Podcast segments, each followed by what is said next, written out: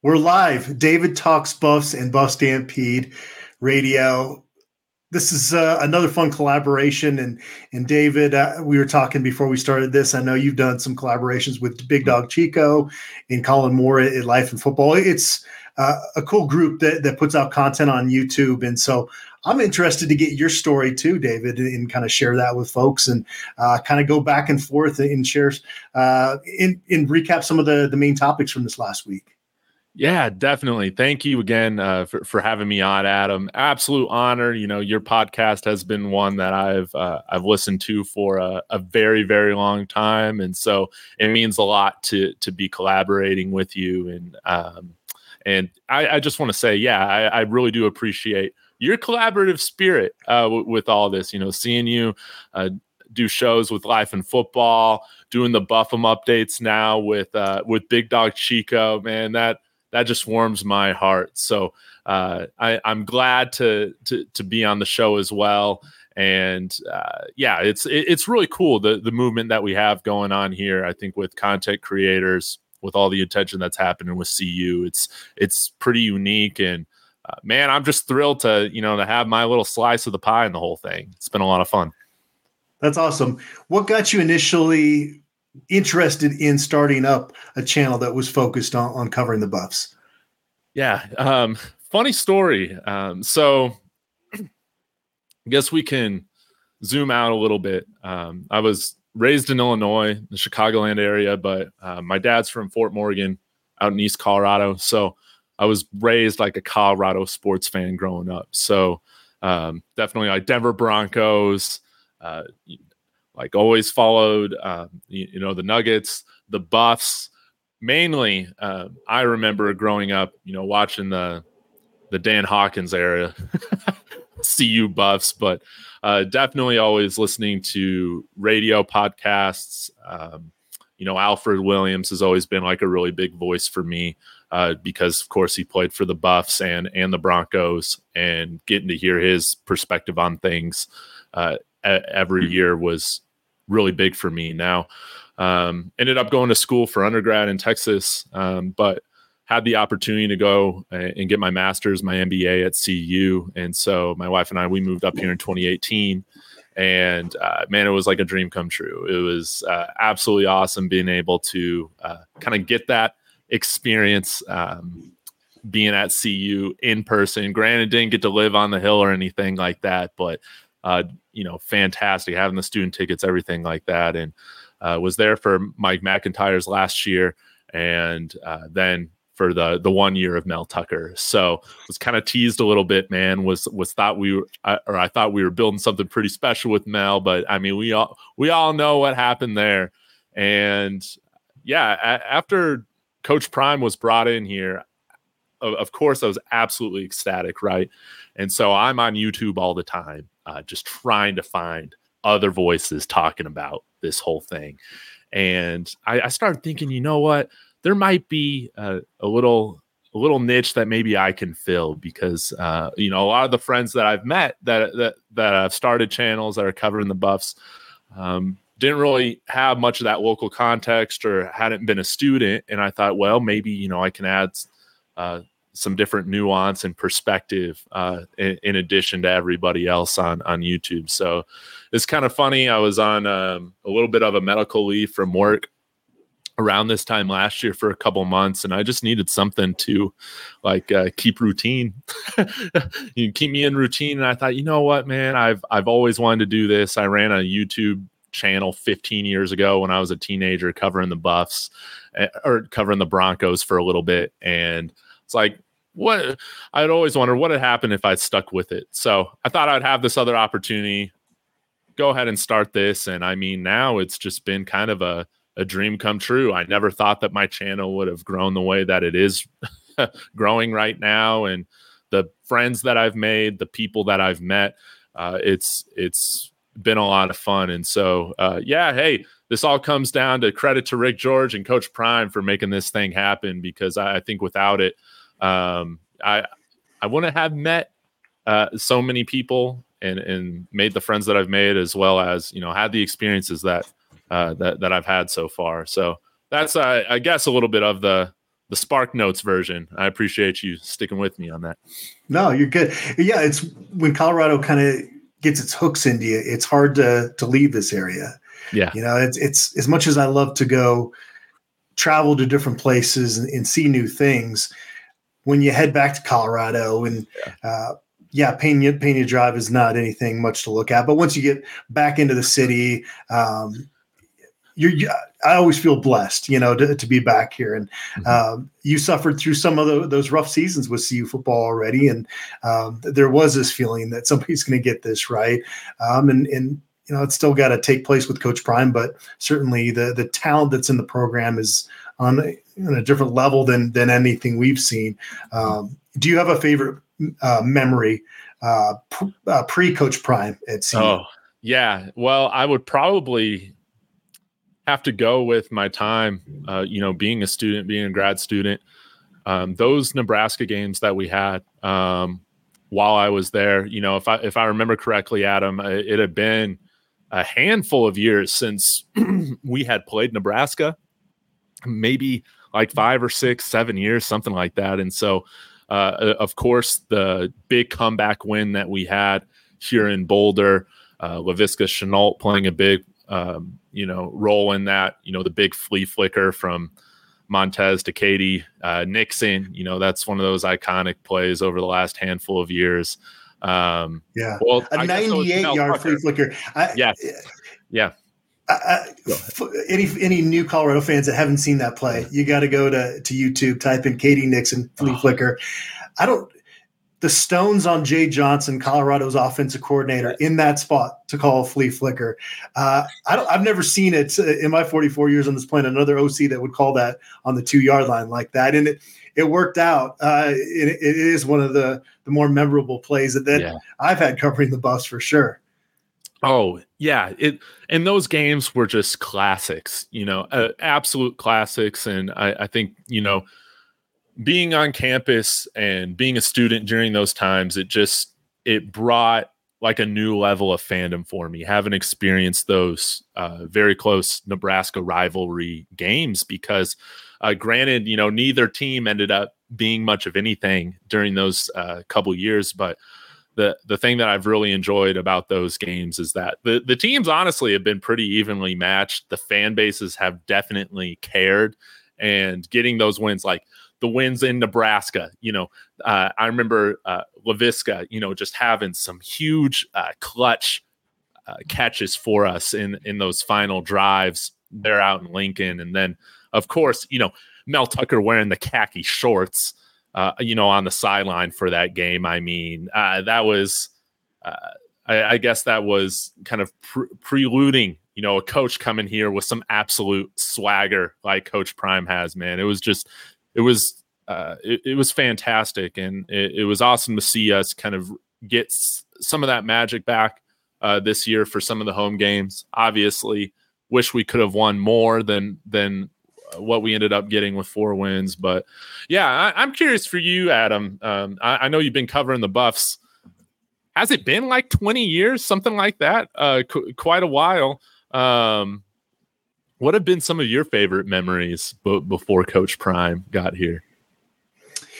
The memory always goes back to upsetting Oregon on the road in 2016, and yeah. Oregon kind of fell apart that season. So if you look at their final record, their ranking in, in 2016, you go, well, why was that such a big deal? But it really was this program that Mike McIntyre had built in Boulder that had so many tough losses and had so many scars and – that was the moment they broke through. They really broke through. They had almost beaten Michigan on the road with Jabril Peppers uh, playing like an All American. I he probably should have. I, I, I forget. Was he an All American that year? He must have been.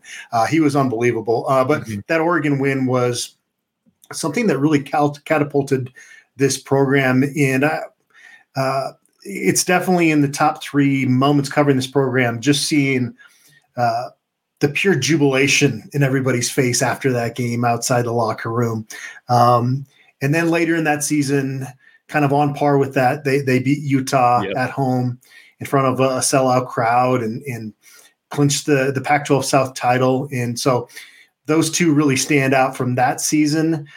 uh, I think back to Dan Hawkins in that era, they had a win over a ranked West Virginia team on Thursday night. And that was three games into the 2008 season. And back at that point, CU was coming off playing in a bowl game. They were at the in the uh, Independence Bowl in 2007. Actually, went up against Nick Saban in his first year as Alabama's head coach that year. Lost that bowl game, but they put together the 15th ranked recruiting class in the country. They get out to a 3 0 start with that win against West Virginia. It was a feeling of we have broken through and then it just fell apart, unfortunately. But if you go back to that night when they beat West Virginia, that, that was another similar deal where uh, you, you, could sense uh, a level of excitement with CU football that, that we hadn't seen in a while. And then uh, during the Dan Hawkins era as well, they upset number three Oklahoma at home, coming back from a 17 point second half half deficit, and that was uh, a, a, huge moment as well. Covering this team, I it's a bummer. I, I just missed out on 62-36 over Nebraska in oh. 2001. Uh, obviously, missed out on covering the Bill McCartney era, mm-hmm. um, and so and you know honestly, if I was going to pick top five moments, I'd have to include uh, a Coach Prime game, and it would be yeah.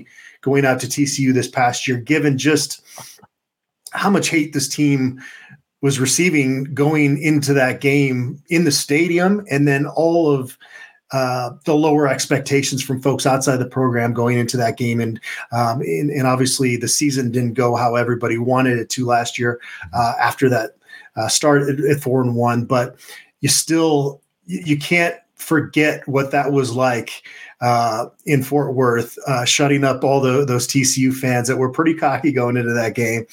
And uh, to see a, a, true freshman go out there, score four times at his first game, and go on and on about that game. It was just a really highly entertaining football game. And mm-hmm. as much as the Nebraska win was bigger for, for a lot of folks, there was something about that TCU game that just had a feeling that even now I look back to and go, there's just there's a belief that Coach Prime puts in his players that uh, there aren't a whole lot of coaches that can can do that. And I think now that he's got more talent in the program, you you couple that with the, the type of belief that that Coach Prime and the staff can put in the players, and it makes you pretty excited for for more days like that in the future.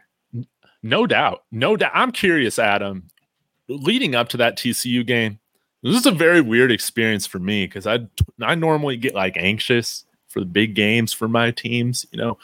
Um, but when I woke up that Saturday morning for that TCU game, like uh, I was excited, but I just had this feeling, man, that like we were playing with house money. I, I just had this feeling that they were going to do really well, and I mean, it felt like it felt like Christmas Day again um, with with how that whole a game played out with them getting the win, with them shocking the world.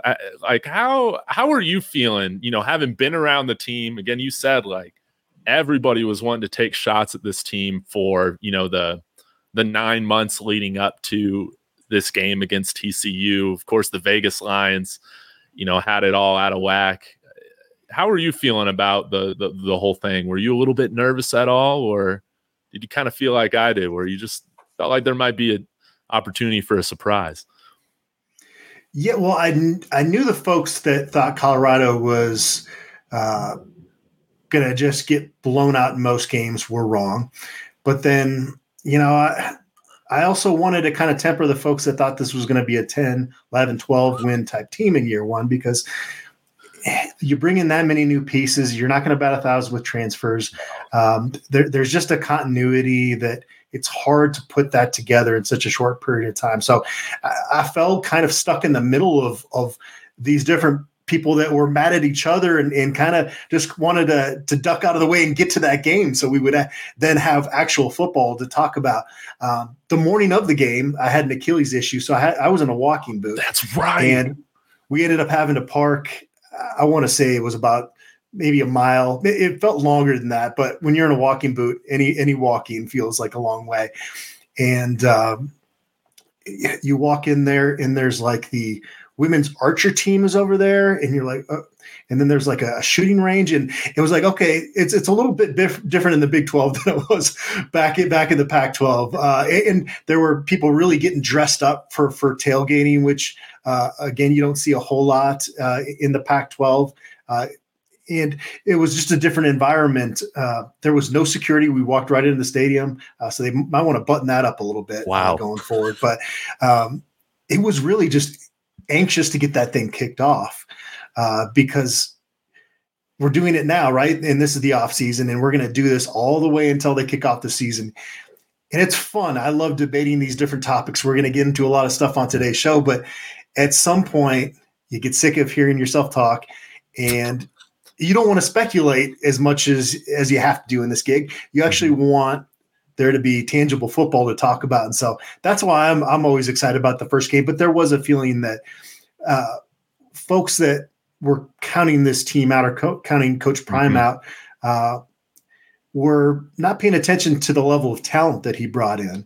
Right. Um, and it, it's crazy. I I think if you simulate the 2023 season a hundred times, this is a bowl team the majority of the time. I, I really do think that. Now, w- would the O line play be an issue in most of those 100 simulations? Yeah. But there was also a confidence issue there, and it was yes. hard to rectify it in the season. Mm-hmm. And th- there were a lot of things that happened. And, you point to the Stanford game, and what does that do for team psyche as much as you try to fight against it? Um, I, I, thought there was enough talent on the, on this football team that Coach Prime built um, that that this should have been a bowl team. And, and I also do think there were some learning moments in there from a clock management standpoint. I think yeah. people maybe have unrealistic expectations on Coach Prime because he, you know, as that overused saying goes, he has forgotten more about football than either of you, you or I will know, right? Uh, but there is something about being a head coach in those situations to really learn from. Yeah. And so I think there that was part of season one as well. Is um, you know them them learning some things. And uh, i expect with another excellent transfer class coming in that continuity even though you have uh, you're going to have a new defensive coordinator there's there's a lot that can build on that it just wasn't realistic for them in 2023 in year one under coach prime. Yeah. Yeah no doubt. I think i love how you bring that up about if you were to simulate this 100 times because yeah like there if some different decisions are made, or if you know just the the ball bounces a few different ways, you know, in, in some of these situations. I, I, I really do feel like we were we were a bowl team. We had some of these games within reach that we let get away from us. Yeah, yeah, Stanford, Arizona, you know, those are a couple. And I, I think you can bring up a great point. Like this was a, a learning year for Coach Prime as well. Um, you know, he hadn't coached in a lot of close games. Um, you know, prior to to this year, uh, if I remember correctly. And so sometimes, like, you only get better at those game management things, like the more you go through them, uh, I think. And even the greatest coaches, you know, uh, at, at, the NFL level, you know, for instance, Andy Reid is, you know, one of the best coaches ever. And, you know he's he he's always receiving flack for some of his game management uh you know decisions from time to time uh even to this day you know so uh it, it's something that i don't think a coach ever does perfectly even the best uh, but I, I, think we'll see Coach Prime improve, having gone through that this year. And I, am curious. I, I know we'll get into stuff in the future, but with your take on the offensive line, Adam, I'm curious to hear because when I was like projecting out my expectations for the Buffs this year, I just thought we would get average like FBS offensive line play. And really like what turned out to be was no, we were you know, going with some of the worst in FBS football, you know, for the offensive line. Um, you know, what what do you think like were some of the issues there? Um, and, and how do you think like we're correcting that? I guess we can get into talking about some of the new personnel and everything that's that's coming in, but I would just love to hear you kind of talk about uh, those things and how we're we're moving forward to rectify that for 2024? Yeah, I think it, it came down to I don't know, maybe three or four different things in terms of the O line struggling. And I think you have to start, you do have to start with the talent. And um, you can bring in guys from the JUCO ranks, you can bring in a guy from Missouri State, and, and you can have success with those guys. But when the bulk of your incoming offensive line transfers are in that boat, and, mm-hmm. and even the guys they brought in from Florida, um, hadn't played for the Gators, and, and, one of them didn't even make it back until the summer yeah. uh, because he couldn't hang at this level. And so you're just asking a lot of guys to jump up in competition, and there isn't as much of that strong leadership that have gone through it. You know, Van Wells had a nice freshman year, but that's still a, a second year player at the college level. Gerad Christian-Lichtenhan, he's got enough pressure on him be, trying to protect, uh, you know, one of the the top quarterbacks in the country. So it's hard for him um, to, go much beyond that. Savion Washington coming in from Kent State, and he knew the system, and that you thought that would help, but when you've got you look go back to that UCLA game when you've got those talented edge guys and uh, they start getting some momentum against you, it, it, can get ugly real quick. It's like yeah. sharks smelling blood in the water, and um, that leads me into another thing that was an issue, and that was just confidence had gotten shattered as the season went along, and as much as you can try to insulate yourself as a football player, and Coach Prime did meet with those guys, try to talk them up, try to build them back up. Um, once that once your confidence is affected as an offensive lineman, it's really tough to come back uh, without a break. Um, and then, you know, the other thing was just lack of balance offensively. Yep. Um, yeah.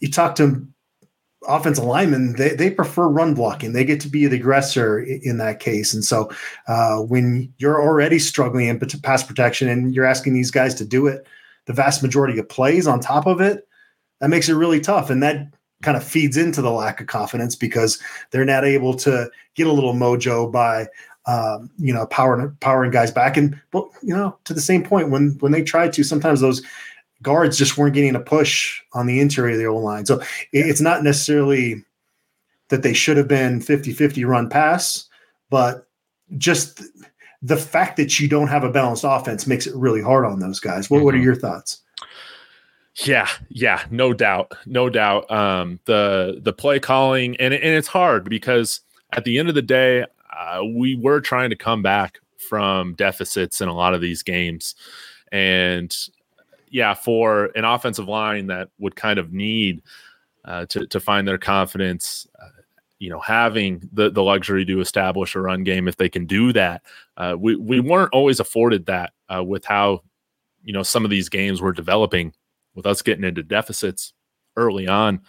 And I, I think one thing that we've learned from this whole thing, like this first year, Adam, in in uh, my perspective, is that guys kind of have the idea of w- the level of this spotlight, the microscope that's going to be on them here, uh, especially from uh, an offensive uh, line uh, perspective or offensive coordinator, play calling, all of that. Uh, because, hey, as long as you're playing for Coach Prime, especially when you got two behind there, you know, Shedeur Sanders, uh, there's going to be a microscope on your performance. And I think like that's, you talk about confidence. Um, you know, I think it's safe to say that, you know, some of our guys that, that we had on the team this past year maybe weren't ready for that level of of criticism or spotlight because again uh, not only do you have you know uh, teammates people in the traditional media talking about it. Now with this whole colorado movement it is literally everybody and their mother on twitter everybody and their mother on youtube that that has an opinion on your performance. And that just is not uh, you know the case for the majority of football programs that you could play for. It's not at that level. And so I think one of the positives now that we have a year uh, to to see how this whole thing is is going, to see the attention, uh, the the guys that are coming in, whether from a coaching perspective or from a player perspective, like they they understand like what they're getting themselves into. They understand what the spotlight is, what the risk and reward is, honestly, for for coming to play for a program like this. Uh, what do you think about that? No, I love it, and that's what aside from just the experience that guys like Justin Mayers and Kahlil Benson and Tyler Johnson bring to the table, uh, is that mentality that they've arrived with, that confidence that they have arrived with, and yeah, I, I think it's it's pretty obvious they know what they're stepping into because they talk about the challenge, you know, publicly and, and talk about. Um, you know, that they don't necessarily want the spotlight on them, but they're willing to uh, step into the spotlight to try to protect Shedeur Sanders and, and, try to get him, you know, into the Heisman uh, Trophy uh, discussion this coming year. Um, they've at least, you know, like you said, they they have seen how big this is. Um, I'm sure they all know that Colorado was the most watched team in the country, and this is a question I, I want to throw back to you, David. Is is Colorado's offensive line group in 2024 going to be the most watched offensive line in the entire sport? I'm talking professionally, collegiately, high school, uh, you know, top to bottom. Is it going to be uh, the, the, most watched offensive line group in the country? Because it feels like it. Oh, yes. I am getting that vibe just like you are, Adam. I, I think that, hey, they were one of the most talked about uh, position groups in all of college or professional football this past year. I, I mean, yeah. no doubt they are going to be some of the most scrutinized players in all of college football. And I would say that um, this is something that you might have brought up on one of your shows. I can't remember, but uh, a quality about Pat Shurmur that I think is going to be be good and serve this team well is that I think he's going to have a huge uh, microscope on him and his play calling, his offensive scheme this year. Because, um, hey, uh, regardless of how things turned out with uh, with Sean Lewis this year, now it's like, okay, Prime, like you wanted to replace Sean Lewis. Now, uh, now you got a chance to to do that over a full off season, and uh, it, it, better be looking better, right? So I, I think that um, Pat Shurmur, though, having been a head coach in New York City, it, it should serve him well to you know handle this spotlight um, and to you know to be prepared for the moment. And yeah, I, I think some of the risk and reward again for line players coming out here. Hey, if if we're able to make that jump as an offensive line group to uh, being something that is contributing towards winning games rather than something that I felt like in you know uh, pretty much the majority of the wins I guess that we had where it, you know it was something that we were overcoming um, outside of um, you know maybe a couple games um, the attention uh, that's that they're going to get not only from an NIL and exposure perspective, but I, I, think people in the NFL should be taking notice of that too, uh, because as an offensive lineman, if you can take that pressure and, and deliver, um, you know, here at Colorado, you can go and play and deal with the criticism as a Dallas Cowboy you know, in Chicago, in New York City, in some of these uh, toxic markets that, yeah. that a lot of us are fans of. Um, I, I, think, yeah, it it provides them the opportunity to uh, really go and make a name for themselves. And I'm expecting a, a substantial jump this year with our offensive line quality. Granted, we don't really have – it, I mean, it can't get any worse, right? I mean, that's what I thought. Like, it can't get any worse from where we're at right now, Adam. Uh, like, do you think it's reasonable for us to like take a jump from being, you know, one of the worst in FBS football to being ranked like, you know, somewhere average? Because I think like if we just have an average offensive line rank, ranking uh, in college football, this offense is going to feel like it's humming so much better compared to the dysfunction that we saw this past year uh, with, with spurts with the offense. Yeah, a lot of that in terms of can you be middle of the pack or middle of the Big Twelve? I've got to correct myself now going forward on that. Uh, you you would I think take that as a Colorado fan with no hesitation right now, right? Mm-hmm. You're gonna you're gonna have probably a true freshman starting at left tackle, and so mm-hmm. you can't expect perfection out of that. But and it's not just the guys they bring in; it's it's uh, a Tyler Brown yeah. now being eligible, and it, he was telling the DN, DNVR guys that he's working at center, which makes a lot of sense if that works out well, because then you've got Justin Mayers, who's most comfortable at left guard. Mm-hmm. You've got Kahlil Benson, who's m- most comfortable at right tackle, and mm-hmm. then Tyler Johnson, who can play you know a number of different spots, but would really fit in well at that right tackle spot. Mm-hmm. And so you know, that right there is a good group. Uh, Savion Washington, Hank Zilinskas, David Connor. You, you've you've got better depth in there. In in there are other guys that are back in the program, and it's going to be interesting to see what you know happens with the Jack Bailey um, yeah. and, and, some of the other guys that, that played last year. Um, I, I, think because of what happened, it's easy for us to write them off. But yes, uh, you know, as long as they're on the roster, maybe one uh, of those guys rises. You know, there's a Kareem Harden on the roster, yeah. uh, Isaiah Jatta.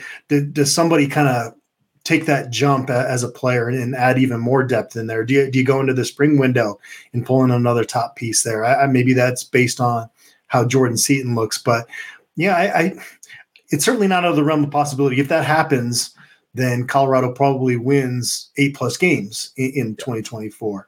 Um, mm-hmm because there, there aren't the question marks about those other positions. And maybe we do spend so too much time overanalyzing the O line, but uh, because of what we saw last year and because we do feel so comfortable about those skill positions, that's kind of where you have to go to on offense in terms yeah. of discussion this time of year. But yeah, yeah, I, they're one of those guys I just talked about is going to be better than we think right now mm-hmm. in 2024. And one of those guys probably isn't going to be as good as we think right now, right? That's just kind of how it usually works out. Um, and then you bring in injuries into the, the situation and that you, there, there's so many question marks that you uh, you can't answer right now uh, in January that that you'd want to, but it, it's hard for me to not see that as a group that at least earns a lot of respect, especially because the bar was set so low by last year's group that um, if Shedeur Sanders can get to his first read in some games, that'll be a step up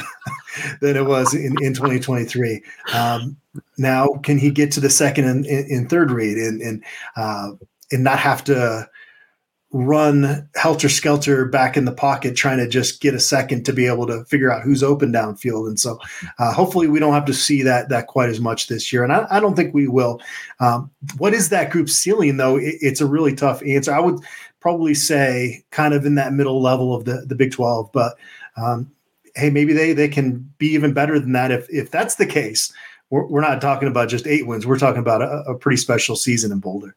Yeah, yeah, no, no doubt. And I, I think, yeah, you you hit the nail on the head that you know we got a lot of, uh, we we have a lot better depth at the offensive line. I, I feel like now that we have you know two full recruiting cycles to to bring these guys in and you know it's not necessarily um you know a given on who's in that starting lineup right now you know i know that uh, yeah, you talked about Hank Zilinskas on a podcast maybe a couple weeks ago, where uh, you were saying how, um, you know, you you've been impressed with his development, and you know he could definitely challenge for that starting center spot. Um, Tyler Brown, I would love to see him. Um, you know, especially everything that he's been through and that bogus waiver denial, um, it, eh, not being able to play this year. I, w- I would love to see that. Um, but I, I, yeah, we're bringing in guys who have started, a lot of them have started at the power five level or power four now. And, um, you know, we didn't have that luxury of bringing in, in any power five starters uh, this, this past year for the offensive line. So, uh, I'm thrilled to see how it shakes out. I mean, from what we've seen from the well off video, it seems like, hey, like that competition for everybody's jobs is uh, is already starting week one, which which I absolutely love to see. And uh, yeah, I wouldn't mind though of us uh, for us to go after another tackle. Um, I think that Kahlil Benson and Savion Washington are going to have a pretty good uh, competition for that starting right tackle spot.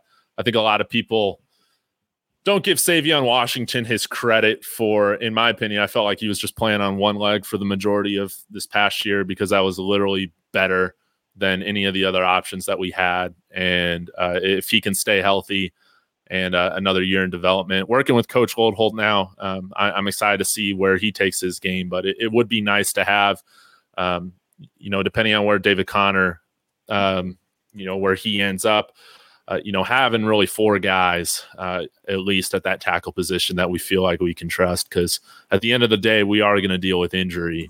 Um, and yeah, very unlikely that all starting five offensive linemen play throughout the whole season. And we definitely, uh, you know, can't afford to to have a step back in in play with uh, with moving into the Big Twelve. We can't and Hank Zilinskas is a, is a good name to throw out there from a perceptions uh, perspective standpoint. And and by that I mean that you talked about the fact that you followed along with, with Dan Hawkins and Mike MacIntyre.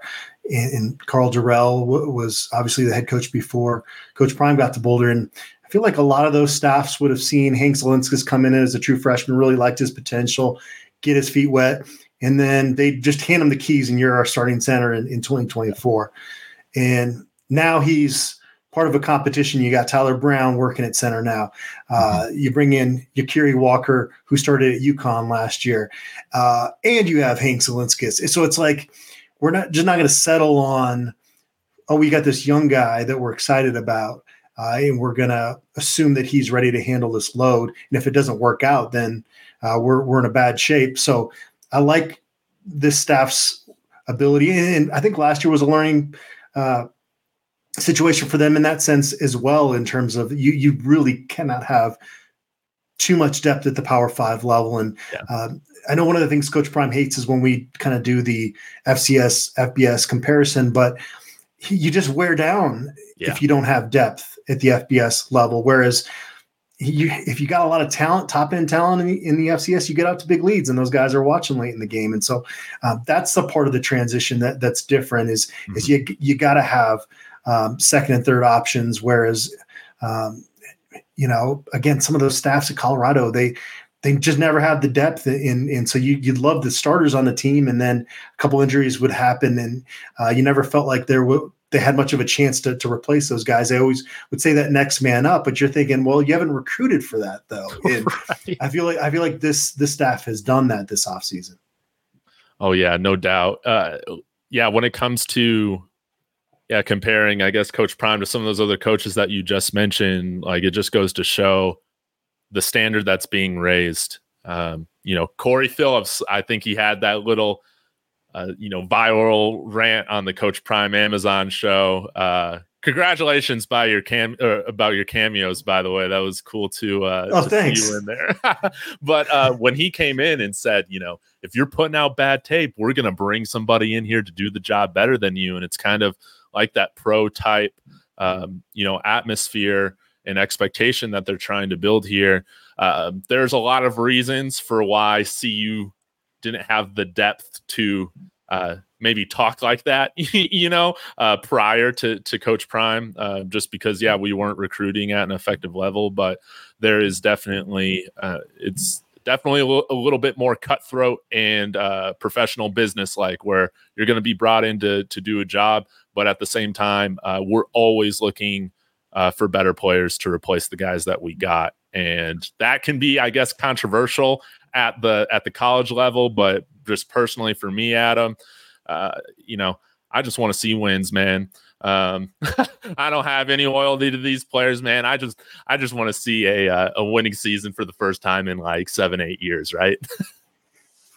yeah, and we talk so much about the O line. Uh, the other part that makes me pretty optimistic and, and more bullish on this offense's potential is the chemistry that Shedeur and Pat Shurmur have. And I don't think you can really know in an off season how that's going to mesh. And they got that both from knowing that it's not going to work long term with Sean Lewis and Shedeur, but also, you know, as much flack as Coach Prime took for for changing those play calling responsibilities, it gave Shedeur and Pat Shurmur a, a full month basically of working together in that role.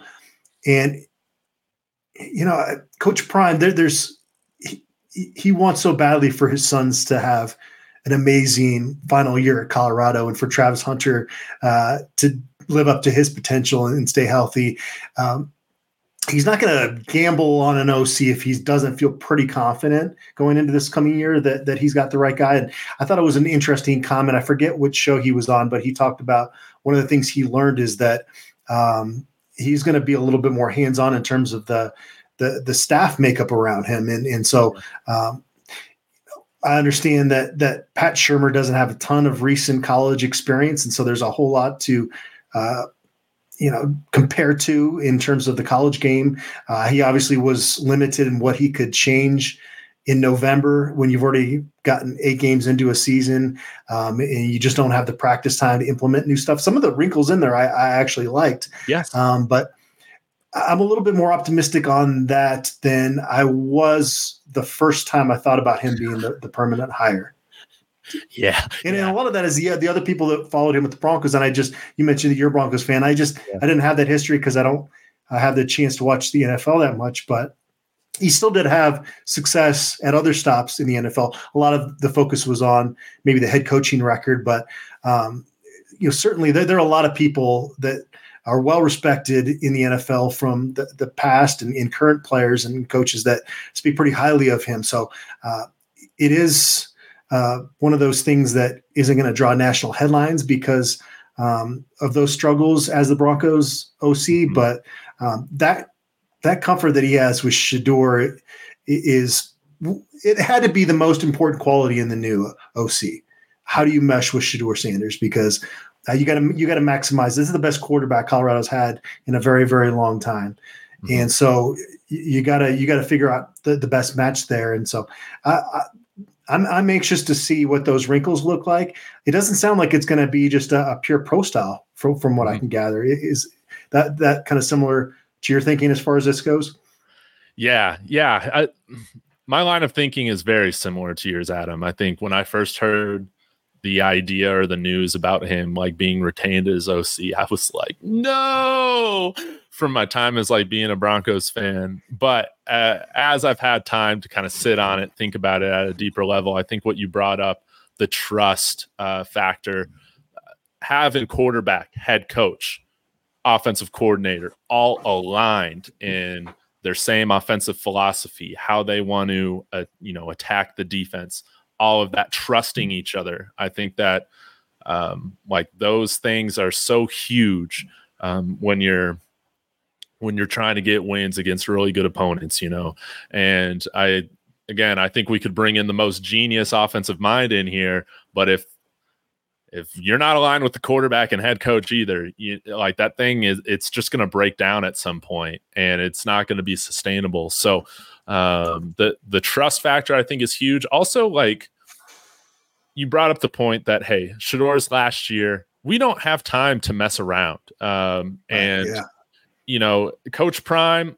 Again, there's so there's so many goofy narratives out there, like sometimes about him, about like, oh, he's just hiring his friends and all this. So it's like, well, he, I heard some coaches he didn't know last year. It just didn't work out, you know. So it's not like um it's not that he's just hiring his friends and they're going wrong. I, I think any coach hires people that they have relationship with uh with them for the most part. And I think that's why you see those hires um, you know, they do work out, you know, over time. And so I think that, hey, he's already got that trust factor with Pat Shurmur. Essentially, you could just look at this year as like a year long interview, I guess, you know, figuring out how they work together, communicate, all of that. Uh, you don't have to worry about um, some things I've talked about earlier, you know, that the spotlight's too big for him or anything like that, or like he knows what the culture and the expectation and, and, all of that is, he's already bought into it. So you don't have to worry about that. I really love the idea of promoting from within. Um, whether that was Pat Shurmur or Brett Bartoloni was another name, you know, that that that people had been wondering it might be promoted. But I, I love the idea of continuity. I think that that um, you know leads to sustainable winning long term. And I, I think with Pat Shurmur, like yes, there there will be I think a little bit more emphasis on running the ball. I think you'll see um, some different sets uh, compared to what we saw for the majority of of last year. Now we did see s- some of those, like we did see some Shedeur under center for a little bit. We did see some uh, pistol looks, if I remember correctly, like in uh, against Utah with Ryan Staub. Um, I, I think we'll be running a, probably a little bit more diverse of a playbook and uh, but I still think, man, like Adam, I still think we're gonna, you know, we're gonna air this ball out, man. I I, I think that anybody that's thinking, hey, that this is gonna be a 50-50 run ratio or run to pass ratio, I just don't think that that's gonna be the the norm here. Uh, Pat Shurmur, man, uh, at least from what I know about him in the NFL, when he had a guy that he felt had like legit arm talent, man, he was throwing that ball. He was throwing that ball, and uh, not to say he was uh, neglecting the run game. I, I, don't think he did that at all at the NFL level, but um, I, I, I, still think that hey, when you got a talent like Shedeur and the receiving weapons that we have right now that we've retained and brought in, Um, I, you know, I would expect this is just my expectation right now is that for Shedeur to break all of his statistical records he set this past year for the school. Um, I, I, think this offense is going to be uh, doing a lot better. I, I, think we will run the ball more, but maybe not a ton more. But when we do run the ball, it will be way more effective than what we saw this past year, and which is going to allow for a lot more diversity in what we're able to call.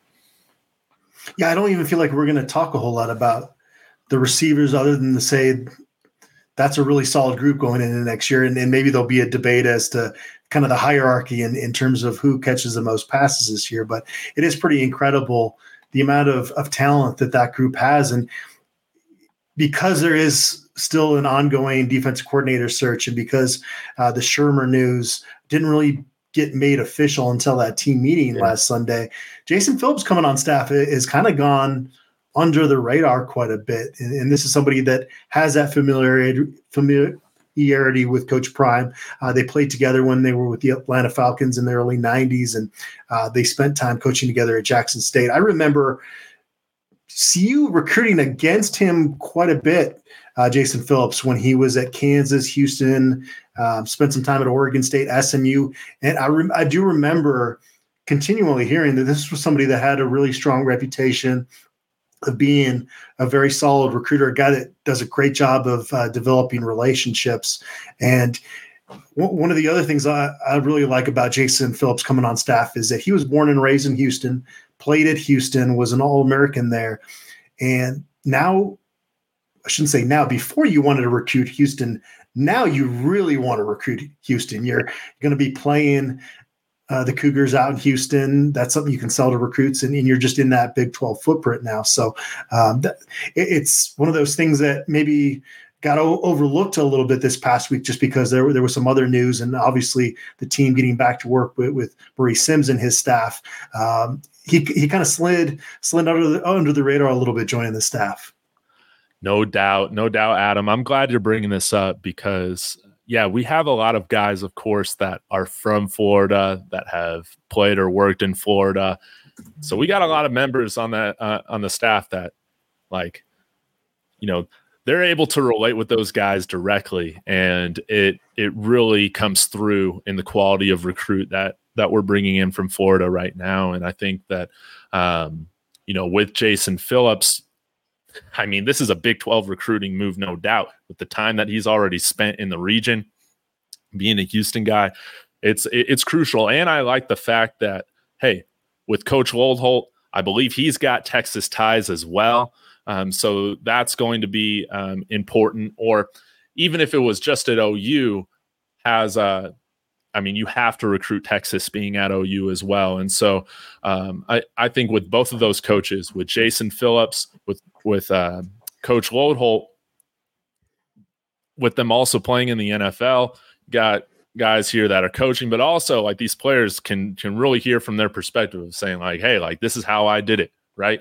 Uh, we got we got guys on the staff now that have been uh, you know high NFL draft picks and you know guys that have had to you know scratch and claw you know to stay on professional rosters or uh, you know going up to the CFL like uh, Jason Phillips did as a player and a coach. So uh, I I think it's a wonderful move. I think with Pat Shurmur, you know, being the the full time OC, I, I would imagine that we'll be running more of a you know pr- professional pro style route tree as well and so having a guy like jason phillips in there that has uh, done it as a player and a coach uh, both I, I, think is going to be a tremendous asset uh, for recruiting and, and, for player development here so i I really love it. I'm a fan of of both of those hires. I, I have high expectations for both of those coaches in terms of developing their position groups and uh, I mean they have a lot of fun talent to work with. Uh, I, I, think so.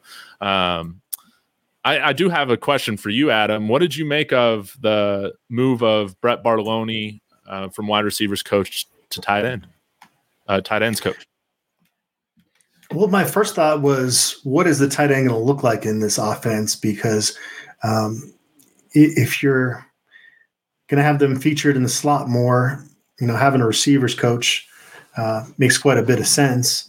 Um, and and for Bartoloni, he's such a, a, smart offensive mind. I think him getting as much experience as he can. Um, this is somebody that uh, when he had to medically retire in college football was asked by Mike Leach to to come join the staff there at Washington State, basically as a, student assistant. And so um, he's learned from some of the best offensive minds out there. And um, if it's a position that's not going to be utilized a whole bunch, I, think it, it, frees Bartoloni up to to be a really strong recruiter and spend a lot of time yes. in that area. Um, and so, yeah, I like Tim Brewster. I, the the recruiting results didn't seem to kind of you know match up with some of the the hype that was building. They just weren't able to close on some of those guys, yeah. and then it not working out with Sade, Seydou Traore. And based off what I've heard, I don't really put that on Tim Brewster. They wanted him to be uh, a well-rounded tight end. He just wasn't really interested yeah. in blocking, and so uh, that just wasn't a good mesh uh, there. But uh, I, have been impressed with Bartoloni as a young coach. Um, I am curious kind of his thoughts on his new role and, and kind of how uh, he wants to grow uh, as a coach as having this new experience. Uh, yeah, he was uh, obviously the offense coordinator at Jackson State a, a couple years ago, so um, he's definitely um, building up a, a, resume at different spots on a coaching staff. And I, I, thought he did a good job with the receivers last year. You know, I I thought that was a group that was the the, the least of their issues offensively. Yeah, yeah. Uh, I, I'm really excited to see what he does uh, in this role because I, I, think you're kind of alluding to the fact, just like I, I think Bartoloni is like a very bright young coach, and I would love for him to stay on staff like as long as possible. So I think when you got the opportunity to bring somebody in like Jason Phillips, like like if you're CU, you got to do that. And uh, I, I'm interested to see how he works with the tight ends, yeah, that we got right now. Chamon Metayer. I think uh, we still have Louis Passarello. And I don't know if the the move with Sav'ell Smalls to tight end is official, but you know, we saw him sitting with the tight end group in one of the well off videos. So uh, and then we got uh, Yelverton, who's a who's a walk on. Um, yeah, I, I'm interested to see what he does. I had speculated you know, uh, on one of my shows like a while ago, I'm like, why don't you just have Brett Bartoloni work with them for receiving and Coach Loadholt work with them for learning how to block?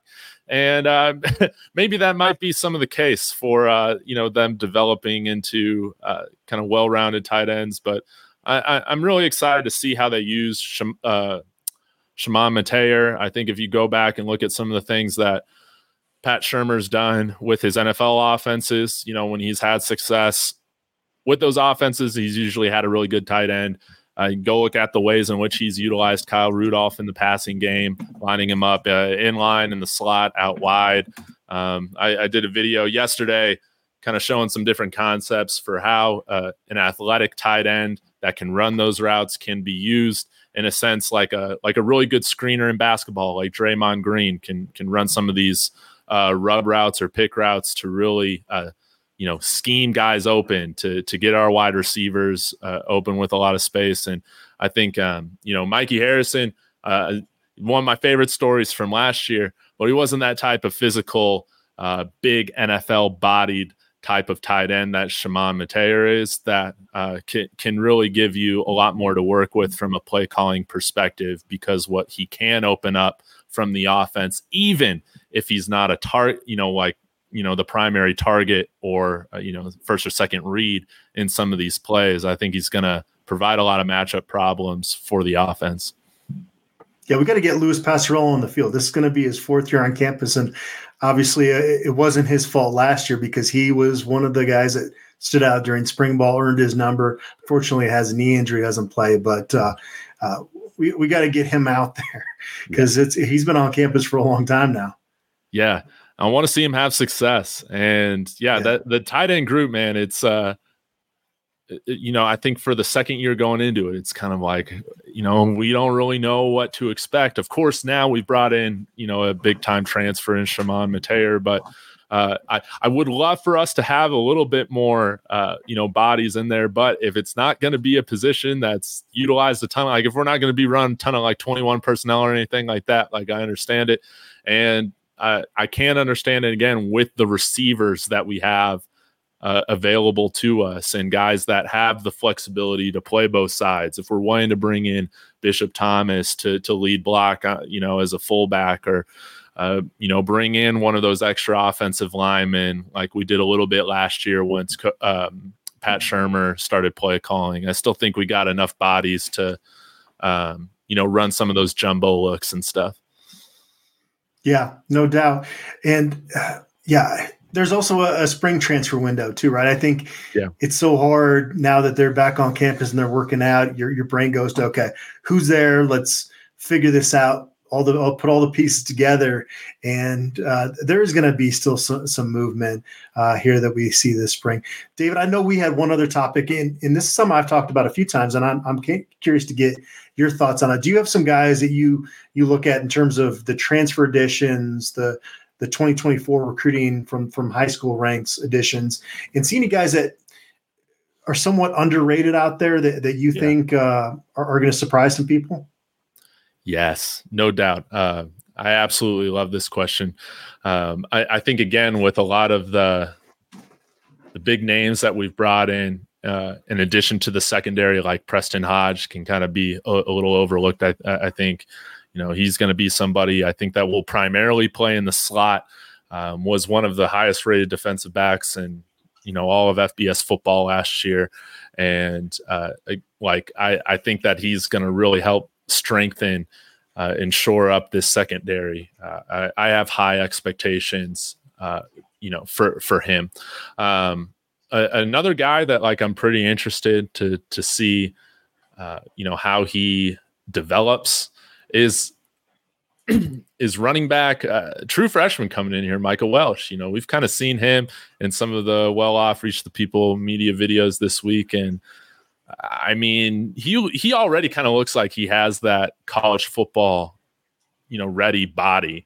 And uh, I think right now we're at four scholarship running backs, and I could definitely see him uh, getting some time uh, this year, just because, yeah, we we don't have a, a ton of running backs right now uh, on the roster. That is a uh, a position group that does normally deal with injuries, uh, you know, on any team throughout a college football season. And uh, I, am very interested to see what his role is um, this year as well.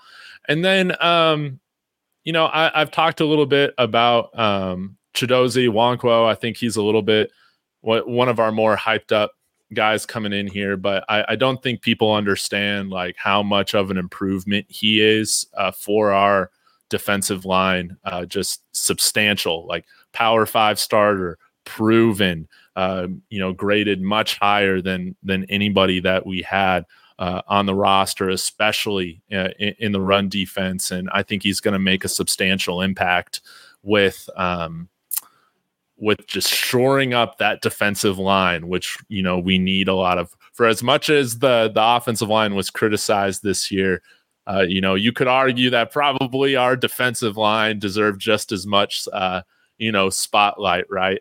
Um, but another guy that I'm excited that they're bringing in uh, on, the defensive line is uh, the guy that we're bringing over from from Arkansas, Taurean Carter. Um, yeah, 6'3", 303. He's a guy that uh, provides some versatility. I'm not totally sure kind of what defensive front we're going to be playing this year as we're still waiting on the – defensive coordinator hire to be announced, but he's a guy that um, you know mainly play like that nose tackle position in 2021.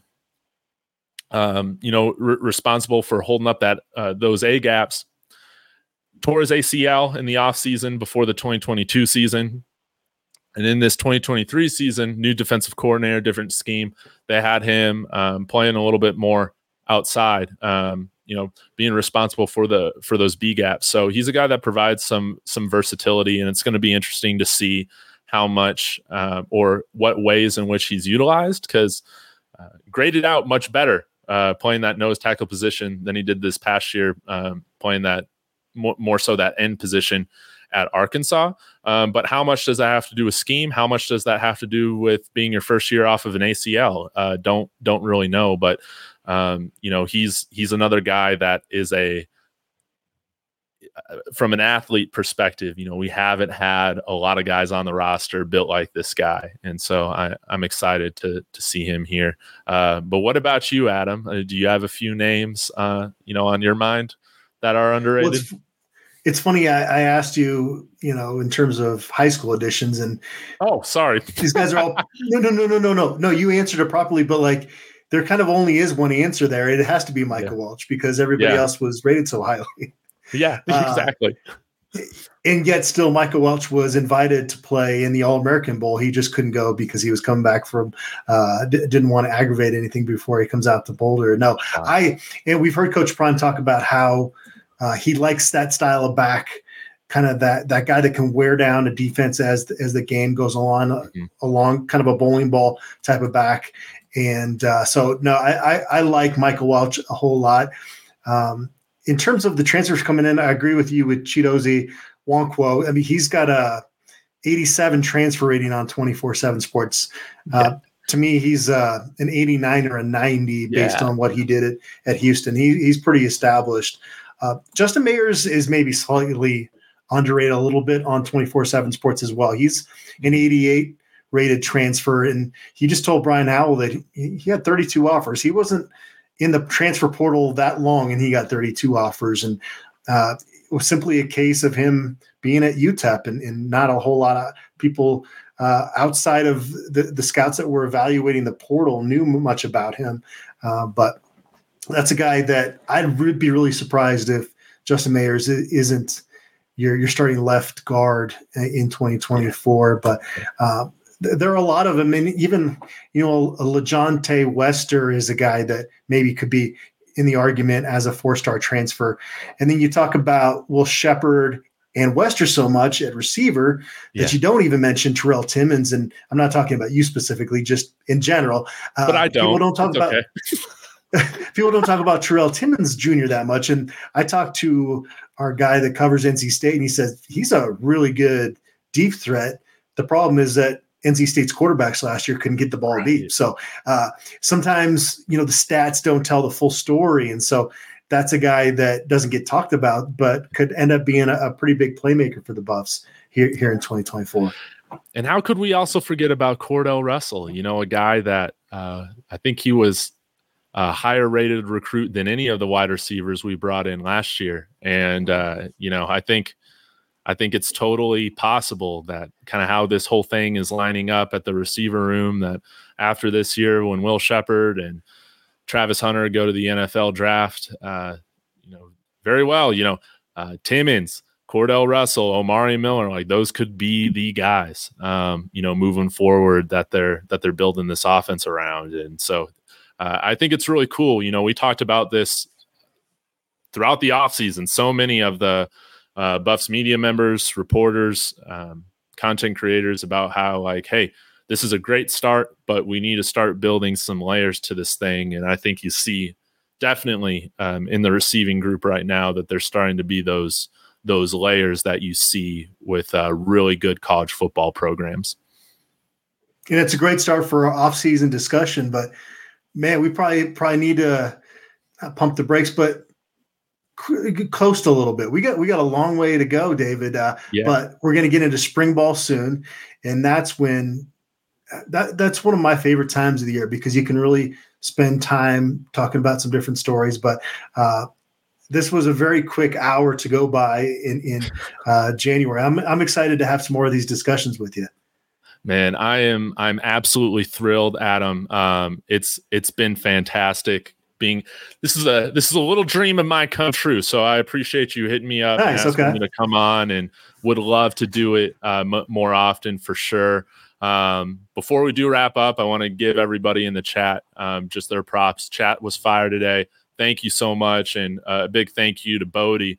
I'm sorry we weren't taking super chat questions today, but I, I hope we answered your your Michael Welch question a little bit here, and maybe Adam, we can do a show where. Uh, where we take some questions from the fellas. Uh, I'm sure That'd be a lot of fun. Uh, a lot of people would would love that, and I, I think that would be uh, really great. But always appreciative uh, of your time. I feel like there's like so many other things we have to talk about. So let's definitely we'll, we'll get again. there. We'll get there. Like I said, we it's a marathon, not a sprint.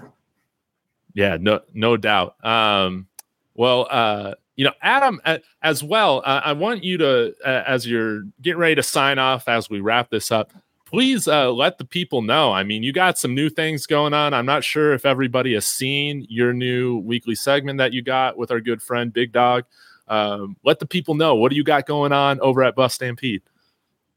Well, yeah, if you go to buffstampede.com, you're going to see our front page and it's going to have all the latest football recruiting news. It's going to have, you know, the commitment list. It's going to have our message board where you can get on there, talk to other diehard fans. And then, yeah, yeah, we, uh, we like to do a lot of podcasts, a lot of YouTube collaborations. Our, our YouTube page is at buffstampede.com. And so, uh, yeah, no, it's, it's, it's been a lot of fun. And th- this is why I enjoy this job because I get to wear a lot of different hats. I get to do yeah. a podcast with you today, and I get to do uh, a video uh, of of a recruit tomorrow, and then um, talk to high school coach and do a, a, feature on a player the next day, and, and, get to do a lot of different stuff. And so it, it's like covering Colorado like a beat writer, but then.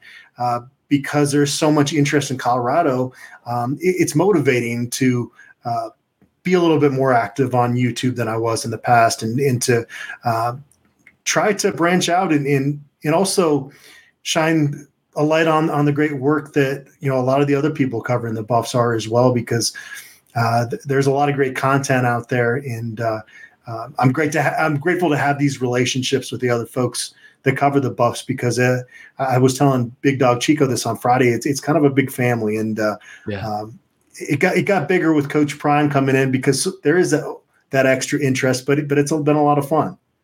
Mm-hmm. Yeah, no doubt. the The whole family has grown so much over this year, and uh, I, am just so thankful that you know we have you in Buffs Nation, Adam, and I love that you're branching out a bit, man. So if you ever need any tips or tricks with uh, with YouTube, you know I'm not a I'm not a pro, but I, I can at least give you my two cents, and okay. yeah, maybe we can do some dual streams get you some more subscribers as well. Sounds good. Yeah, I'm, I'm not going anywhere. So unfortunately, if if uh, you don't enjoy don't enjoy my commentary, you, are stuck with me. nah, man, we all enjoy it. Well, uh, I guess I'll go ahead and uh, and and wrap this uh, stream up, Adam. But um, thank you again so much, and uh, th- thanks for having me on Buff Stampede. So uh, yeah. y'all uh, be sure to hit me up at David Talks Buffs all platforms. I'm coming out with content every day. Um, always appreciate it, y'all. And uh, yeah, we'll see you guys around soon. And as always, everybody, Sko Buffs.